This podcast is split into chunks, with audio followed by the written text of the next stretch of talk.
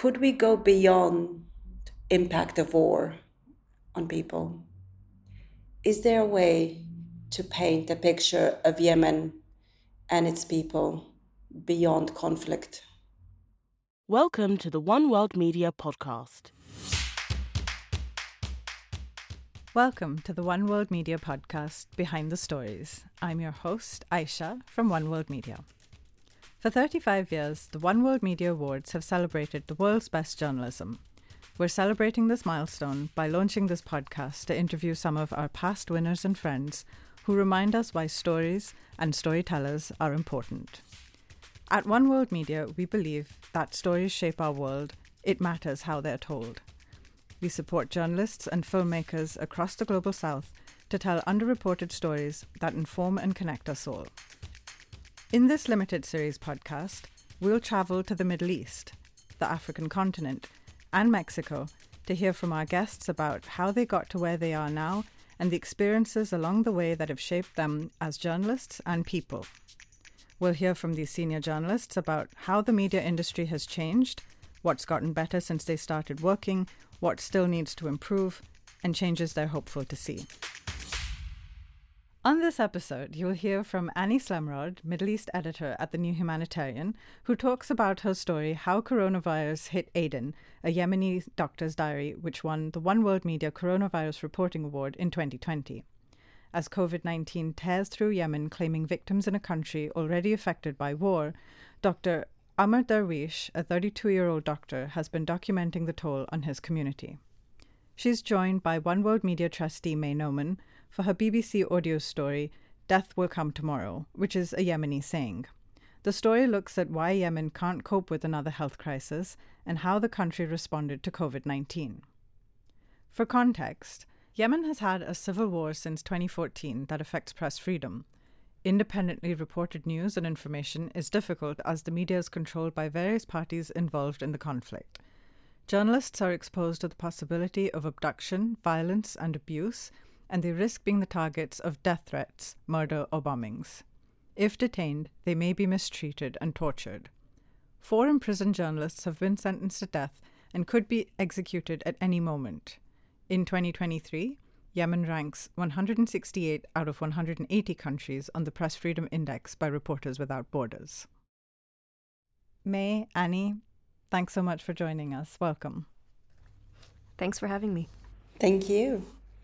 So we'll jump right into the questions. Um, Mai, if you want to go first, what stands out in your memory about reporting the story? Gosh, um, I think it's about how emotional I felt about the resilience of Yemeni people. They've been through so much, whether it's poverty, war, displacement, natural disasters, disease, famine. Um, and then there was this new crisis that Yemenis were not equipped, equipped to deal with. Um, and yet they resorted to their old wisdom that kept them going. Um, yeah, I found it incredibly hard looking into the story specifically because there's just been so much um, that Yemenis have had to deal with. And, you know, this was just the latest disaster that they had to deal with. Yeah, Mai, I mean, you reported the story, I think, in September 2020. Is that right? Or it was published then? Yes, that's true. So that's six months after um, Dr. Derwish started uh, writing the diary that we eventually published. Uh, so it was really interesting to me how our stories sort of intersected. You know, uh, our diary or his diary, which I edited, was at a time when COVID 19 was uh, you know, just uh, coursing through Aden in particular. It was the time it was thought that it was a city that had one of the highest death rates on earth. And by the time you got there, um, it sounded like people were sort of exhausted and you know didn't didn't want it to exist anymore, which is was interesting to me in part because at the start of um, Dr. Derwish's diary, it was it was similar. Um, people were, you know didn't want to believe it, much like I guess a lot of places on, on uh, when it first started. Absolutely. I felt there was a lot of resistance um, to accepting this new reality. Um, and people just didn't know what to do with this new information. So they blocked it out. And whether it was people I worked with and asked to use masks, um, who would tell me, you know, COVID does not exist. Um, yeah, I understand why they would think that. It just felt like it was a bit too much. And I think denial just had to be a part of that reality for a while. Um, yeah, I'm, I just, it's interesting how to see and reflect today about how they went through it. And you'd think they survived it unscathed. However, the figures and the stories you hear about how P struggled um, is just really sad. Yeah. How did you approach tackling this story? Well, the story really came to me. It was at a time when um, a lot of reporters were, were pretty much grounded um, because of COVID 19. We just really weren't sure. There were lockdowns in a lot of places, traveling was impossible. And uh, Dr. Derwish, uh, I'll call him Ammar um, with his permission, is had had already been uh, writing this diary had um, since uh, coronavirus hit his community. He sort of just felt the need to document it as you know his family got sick, his neighbor neighbors got sick, people were talking about what is this virus, and he felt like he had to do something. So he um, basically just did what he could. Um, he wasn't working at a hospital, at, but you know people were desperately coming to him asking for help. So he went out and and, and did what he could. So uh, a colleague who who knew Ammar um, put us in touch and said, "Look, there's this diary. Um, would you be interested in publishing it?" So it came. He, he had been writing it sometimes in notes on his phone. It was really, really, really long, and my role was was as editor, and that just really involved um, spending a lot of time with Ammar. Um, verifying what happened. My phone was full of pictures of the people and places um, in the diary, and um, some of those eventually became the illustrations that you can see if you look at it by Adli Mirza, who's a Yemeni, um, who's originally from Aden, actually has lived outside of the country for decades, and it actually turned out that he and Ammar are distant relatives, which was a really lovely coincidence. Very typical Yemeni. Yeah, that's what they both said. Um, so yeah, I mean, the way I approached it was sort of knowing as a journalist that you know this diary had already be written, been written. I couldn't um, impact that, and that I couldn't change what had been written, and that felt really important to me. Actually, I sort of was to listen to Ammar, um, and as we went through and edited, because it was a lot longer than what, what published, I really felt like you know, even though I was sitting on my couch a lot of the time, um, that I got to know. Um, I really felt like I was I was there.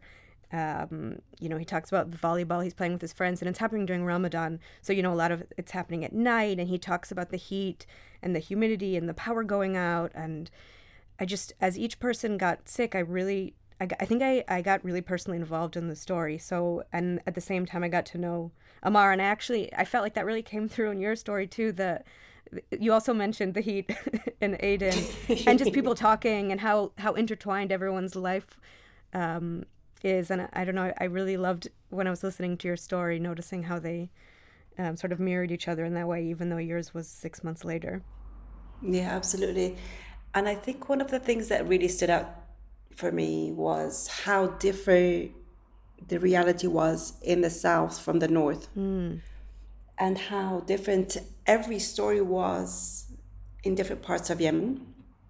And I think because specifically now the country operates as two different states. And that means two different realities. And you know what is true today is not necessarily the same tomorrow.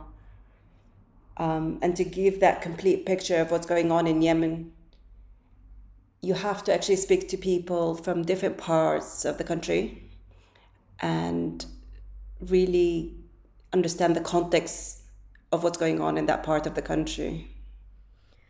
Yeah, I mean, I that's a major challenge for me as Middle East editor, as I'm sure you know, um, for journalists who live in Yemen, um, depending on where they live, they have uh, different constraints. It can be really dangerous um, for them to do their jobs, either because of the direct impacts of the war or because um, it's just not safe for them to to report. And um, you know, the way the hospitals, you know, by the time uh, COVID came around, the, the healthcare system was absolutely decimated, either because of underfunding or because of the war. And it's so true that um, it was very, very hard at that time for us to get any idea. I mean, getting statistics on what's happening in Yemen is generally a challenge, but it was so chaotic. Um, it was really, really hard to, to get a picture of what was happening with COVID during Sana'a, or in Sana'a, excuse me.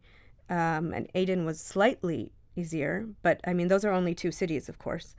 Um, and Yemen is is a big country, and getting a picture in general of anything, especially at a time when you know it was just really chaos with the hospitals filling up, um, was really hard. So you know, in this case, we just decided to what we could do. The best thing that we could do was focus on on this one community and this one story. Um, but it, you know, you never, I guess, in that case, get a full picture you just get one person's story or one community's story. Absolutely. It's one of the biggest challenges in covering Yemen. And it, as a country, it was never an easy place to be a journalist. Right. But independent journalism existed, especially in the north. And it had a bold and loud voice. Um, you know, it's not that journalists weren't harassed by the government, but the level to which they are persecuted today um, is terrifying. I don't know if you found specific difficulties in the north compared to Aden.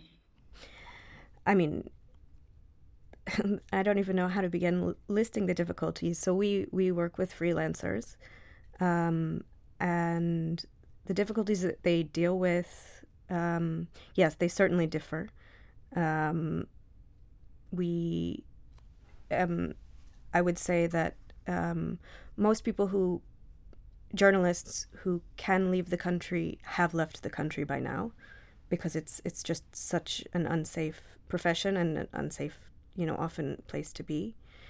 Um, and you know, in general, I think that's really important to remember. I mean, you've worked with uh, you worked with the BBC for this story, and you worked with the BBC um, I don't know, do you find like that there's, I mean, there's the problems that Yemeni journalists face internally, which are just, as you said, massive.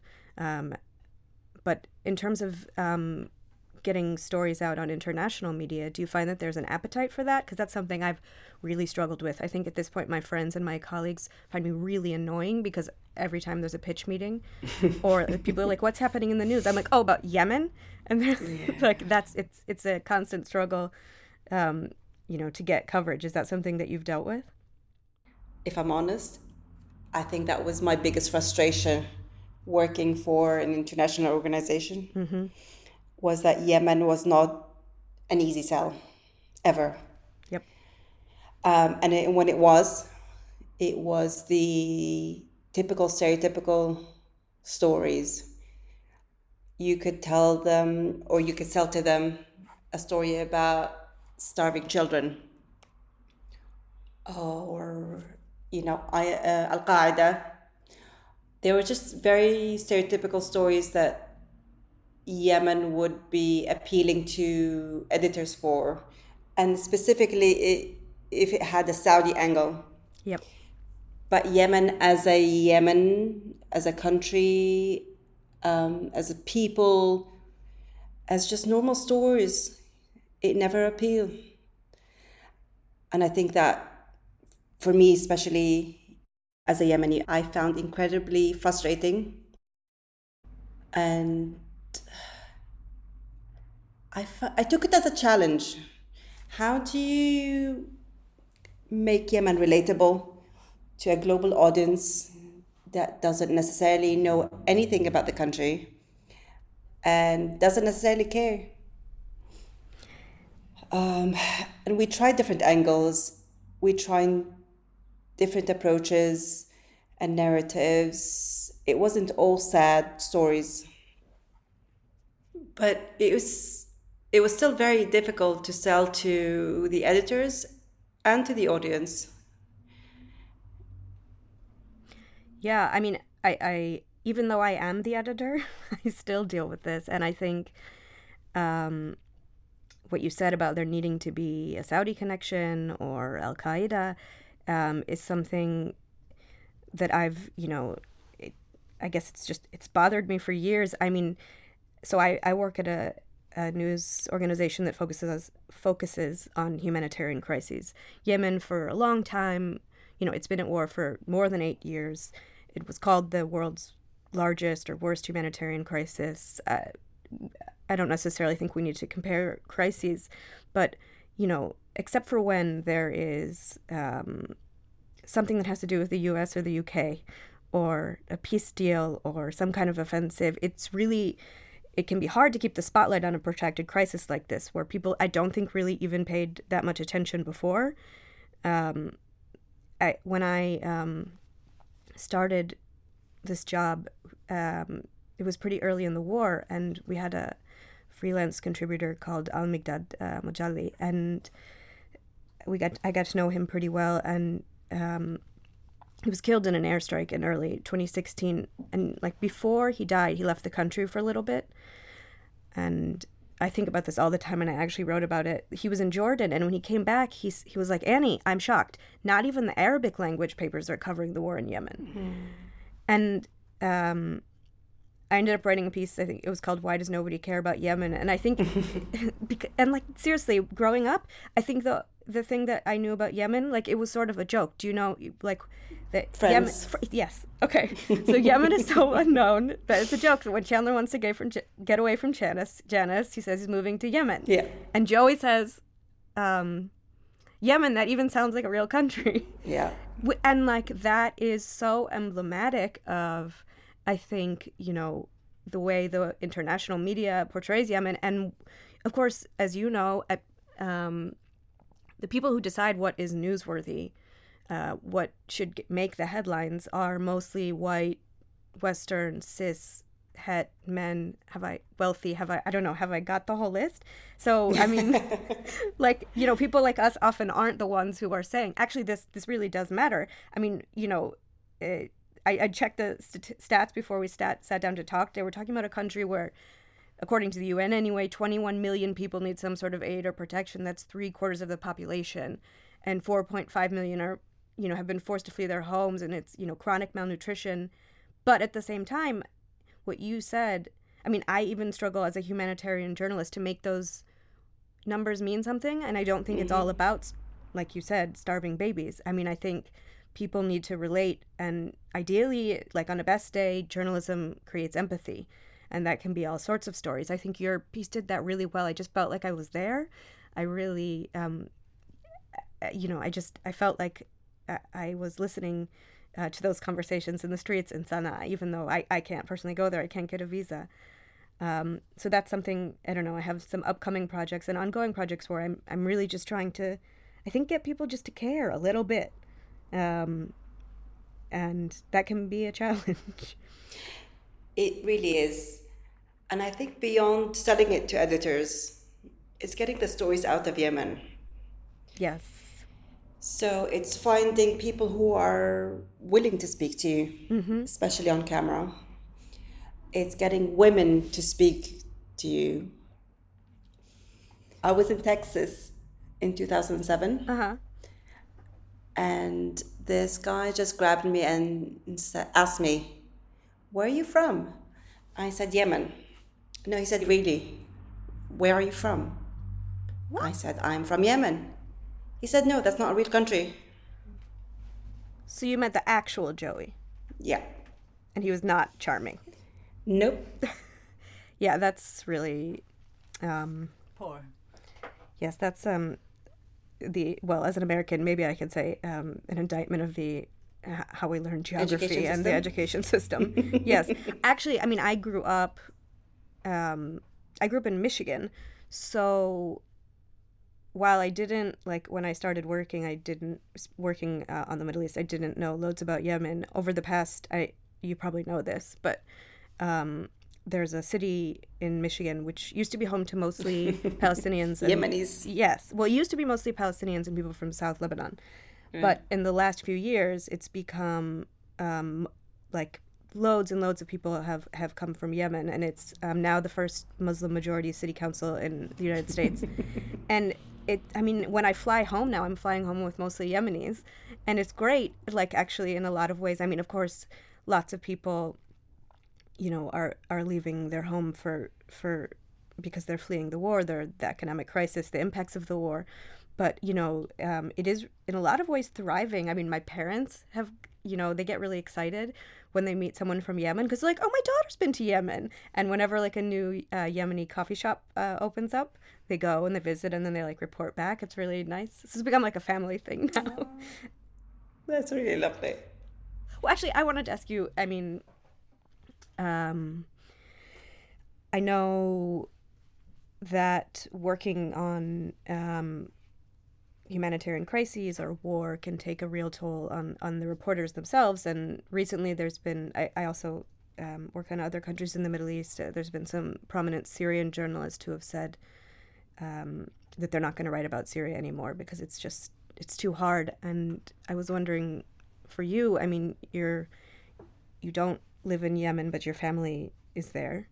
Um, and I really, you know, in, in your piece, it really came through your, your of course, emotional connection um, I'm wondering how it's how it you know how it's impacted you to report um, on this place as the war happens really far away, or you know when you are able to visit. Um, is that difficult for you? It's probably one of the hardest things that I've uh, had to deal with. It's really interesting because I had to listen to the program that I recorded for the BBC about COVID in Yemen before um, our interview today, and it was ex- it was that exact same thought that your Syrian friend had. Just listening to that same story again, I found incredibly depressing. Um, and I'm not sure I can keep doing it. And that makes me really sad because I want to keep that connection with Yemen very much alive. Um, especially that I have a daughter now who's never been to Yemen. Mm. She's half Kiwi, half Yemeni. Um, it's quite an interesting mix. And I do want her to be connected to her culture and identity uh, but I think maybe not the war side of things. And it's very taxing on me. I want to connect her to the songs, the culture, the history, the traditions. But there's a very strong need in me today to just disconnect from the war. Um, but I don't want to relive it. Yeah, I mean, that makes a lot of sense to me. And I think you have to take care of yourself. I know that's something that a lot of journalists um, who are reporting on the places they are from deal with. And um, I think it, it, it, makes you have to take on a lot of responsibility um, that you shouldn't have to really take on as one person. this responsibility to feel like you have to shine a spotlight on Yemen um, you know, it, it's not really fair that we, we put all this on, on journalists from places that are um, at war or dealing with places like this because um, not not to mention the fact that um, often uh, the journalists on the ground don't get the credit that they get um, when they are working with international journalists, which I guess is a, a slightly different issue, but one that's that's always um, always bothered me. Yeah, I agree. Yeah, I mean, I guess I'll I'll explain, which is that you know when when um, international journalists go to Yemen, um, they're usually working with a, a full team, um, translators, um, local journalists who we often call fixers, but they're usually just local journalists, and they don't often end up getting bylines or, or really any credit, um, which is something that um, you know at the New Humanitarian we have uh, have changed, or at least for ourselves. And I think there there may be some movement in the media to to change this, but I don't think it's it's really uh, nearly good enough.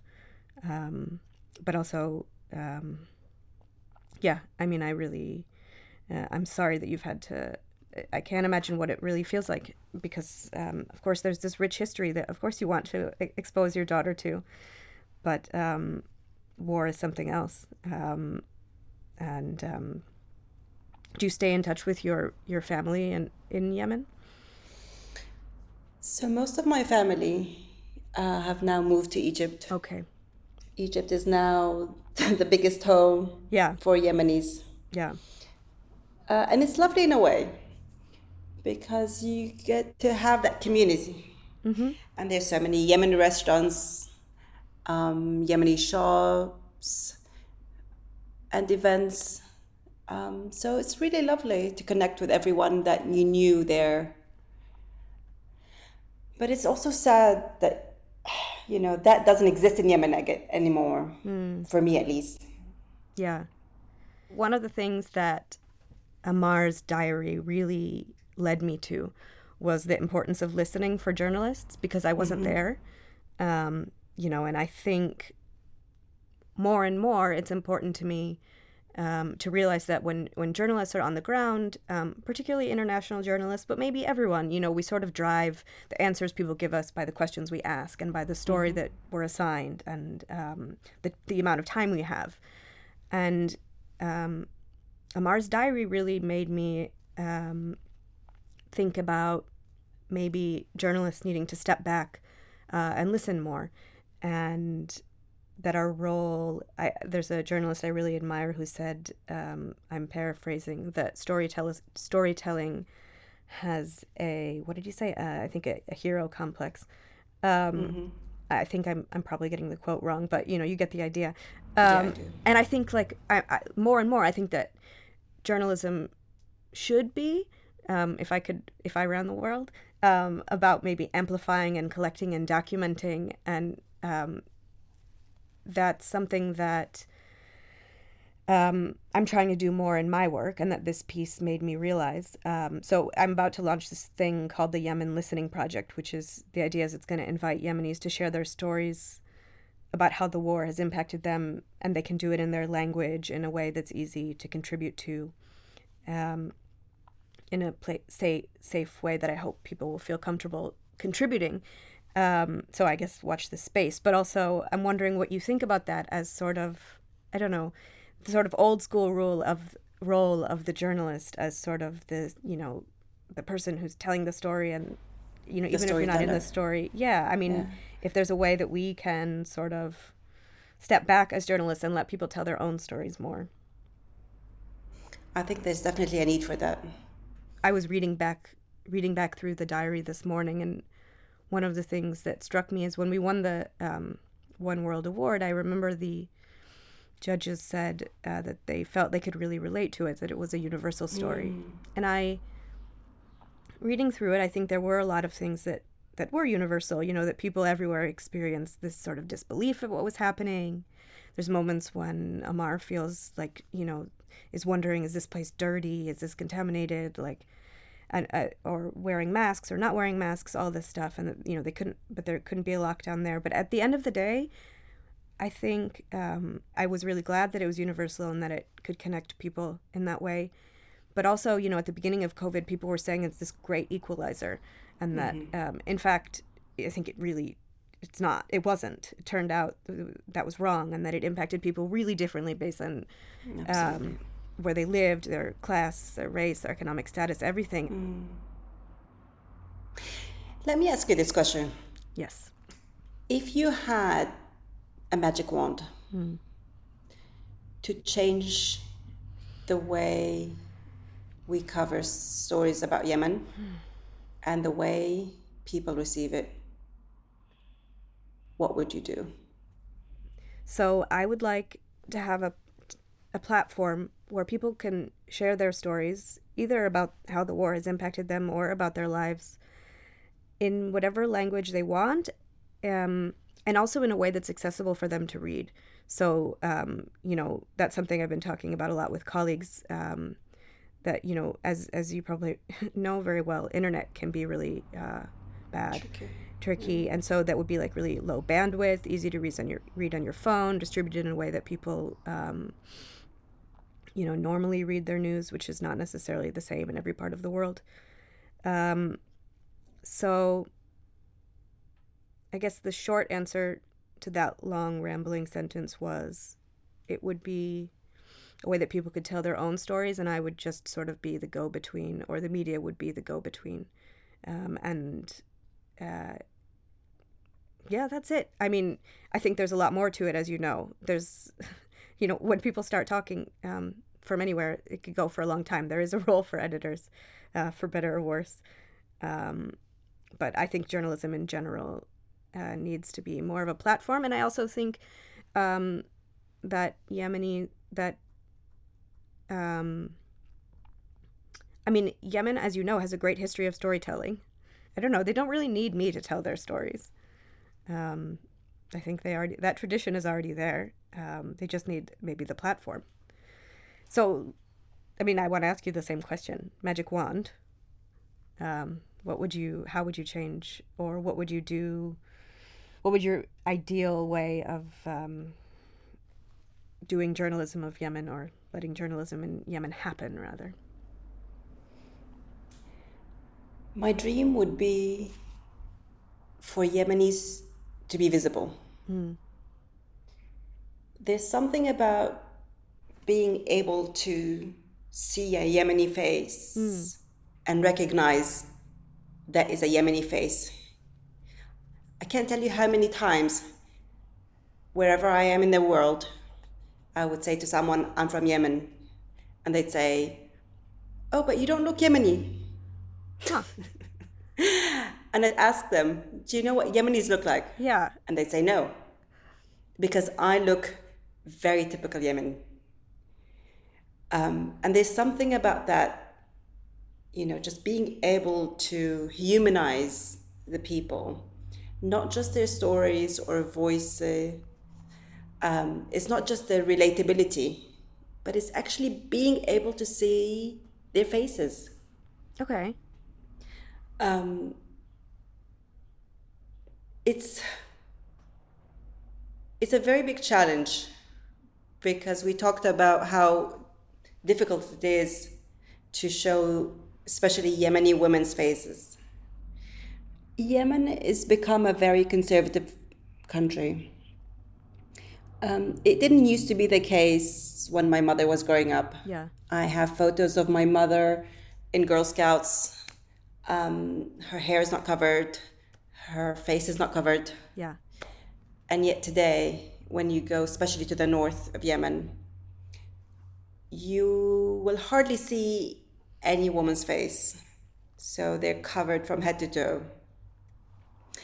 Um, and that makes them invisible in their own country, let alone to the world. Mm. Um, and as a Yemeni woman and a mother of a Yemeni girl, I find that very troubling. I want us to be more visible. And I want to find a way to make that happen without forcing people right uh, to change the way they live. Mm. You know, I think there needs to be a creative way to do this in this day and age. Yeah, well, that gives me a lot to think about in terms of um, work going forward and how the importance of visuals um, and how we can we can do that well and the importance of, of seeing seeing yourself or people like yourself um, represented. Represented, yeah. I think that's yeah. really really important. Um, Absolutely. I will keep that in mind. Excellent. I look forward to this project of yours. All right, I think uh, I'm getting a message that we have got to stop talking. Mai, Annie, thank you so much. This has been such a great conversation. I really enjoyed it. Um, to end, if I can just ask both of you uh, a question to end on. Um, what has been the greatest surprise of your career? Mai, Annie, do you want to go first? I was going to say, Mai, do you want to go first? uh, okay, you talked first, so I'll go first. Um, I think the relationships and friendships that I've built, I, um, you know, and that people have been so willing to share really intimate details of their lives with me. Uh, for example, uh, Ammar, Dr. Derwish, um, we really got to know each other through this process. Um, you know, Adley, the illustrator, drew a picture of my cat. But just in general, the fact that people are really um, willing to let people into their lives, um, willing to let me into their lives, has been uh, a surprise and um, a true honor. Thanks. Mai? I think for me was when the war started in Yemen. I was covering the news from the newsroom in London. And I found that incredibly difficult. And I thought actually going to Yemen um, would be impossible for me because I just found it incredibly depressing. um, and in many situations, and on many days, and on many shifts, I couldn't cope. I've had moments where I had to go to my editor and say, I'm not doing well. Um, and so I thought going to Yemen for me to cover the war was just impossible. Um, but when I did go, I was incredibly surprised at how much better I felt just being there because it meant that I could actually see everything with my own eyes.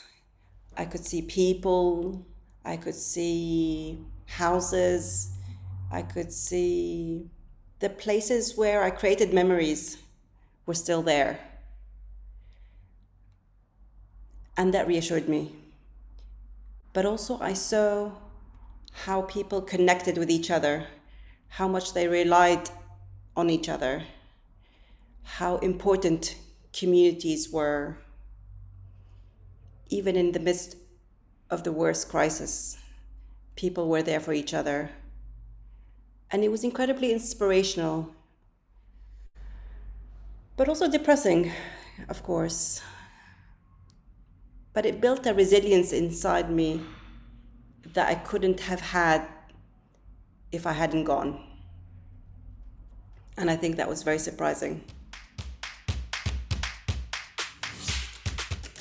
Thank you for listening. We hope you've enjoyed these stories. Please listen to the other episodes of this podcast on South Africa and Mexico and the wider region. If you like this podcast, please rate or review us and tell your friends about it and share it on social media. Thanks for your support and thank you for joining us. This episode was recorded in London at the Edit Store, part of Clear Cut Group. Thanks to our executive producer and host, Ayesha, audio editor, Lawrence Westacott, executive producer, Will Jameson, and producer, Charlie Evans Flagg.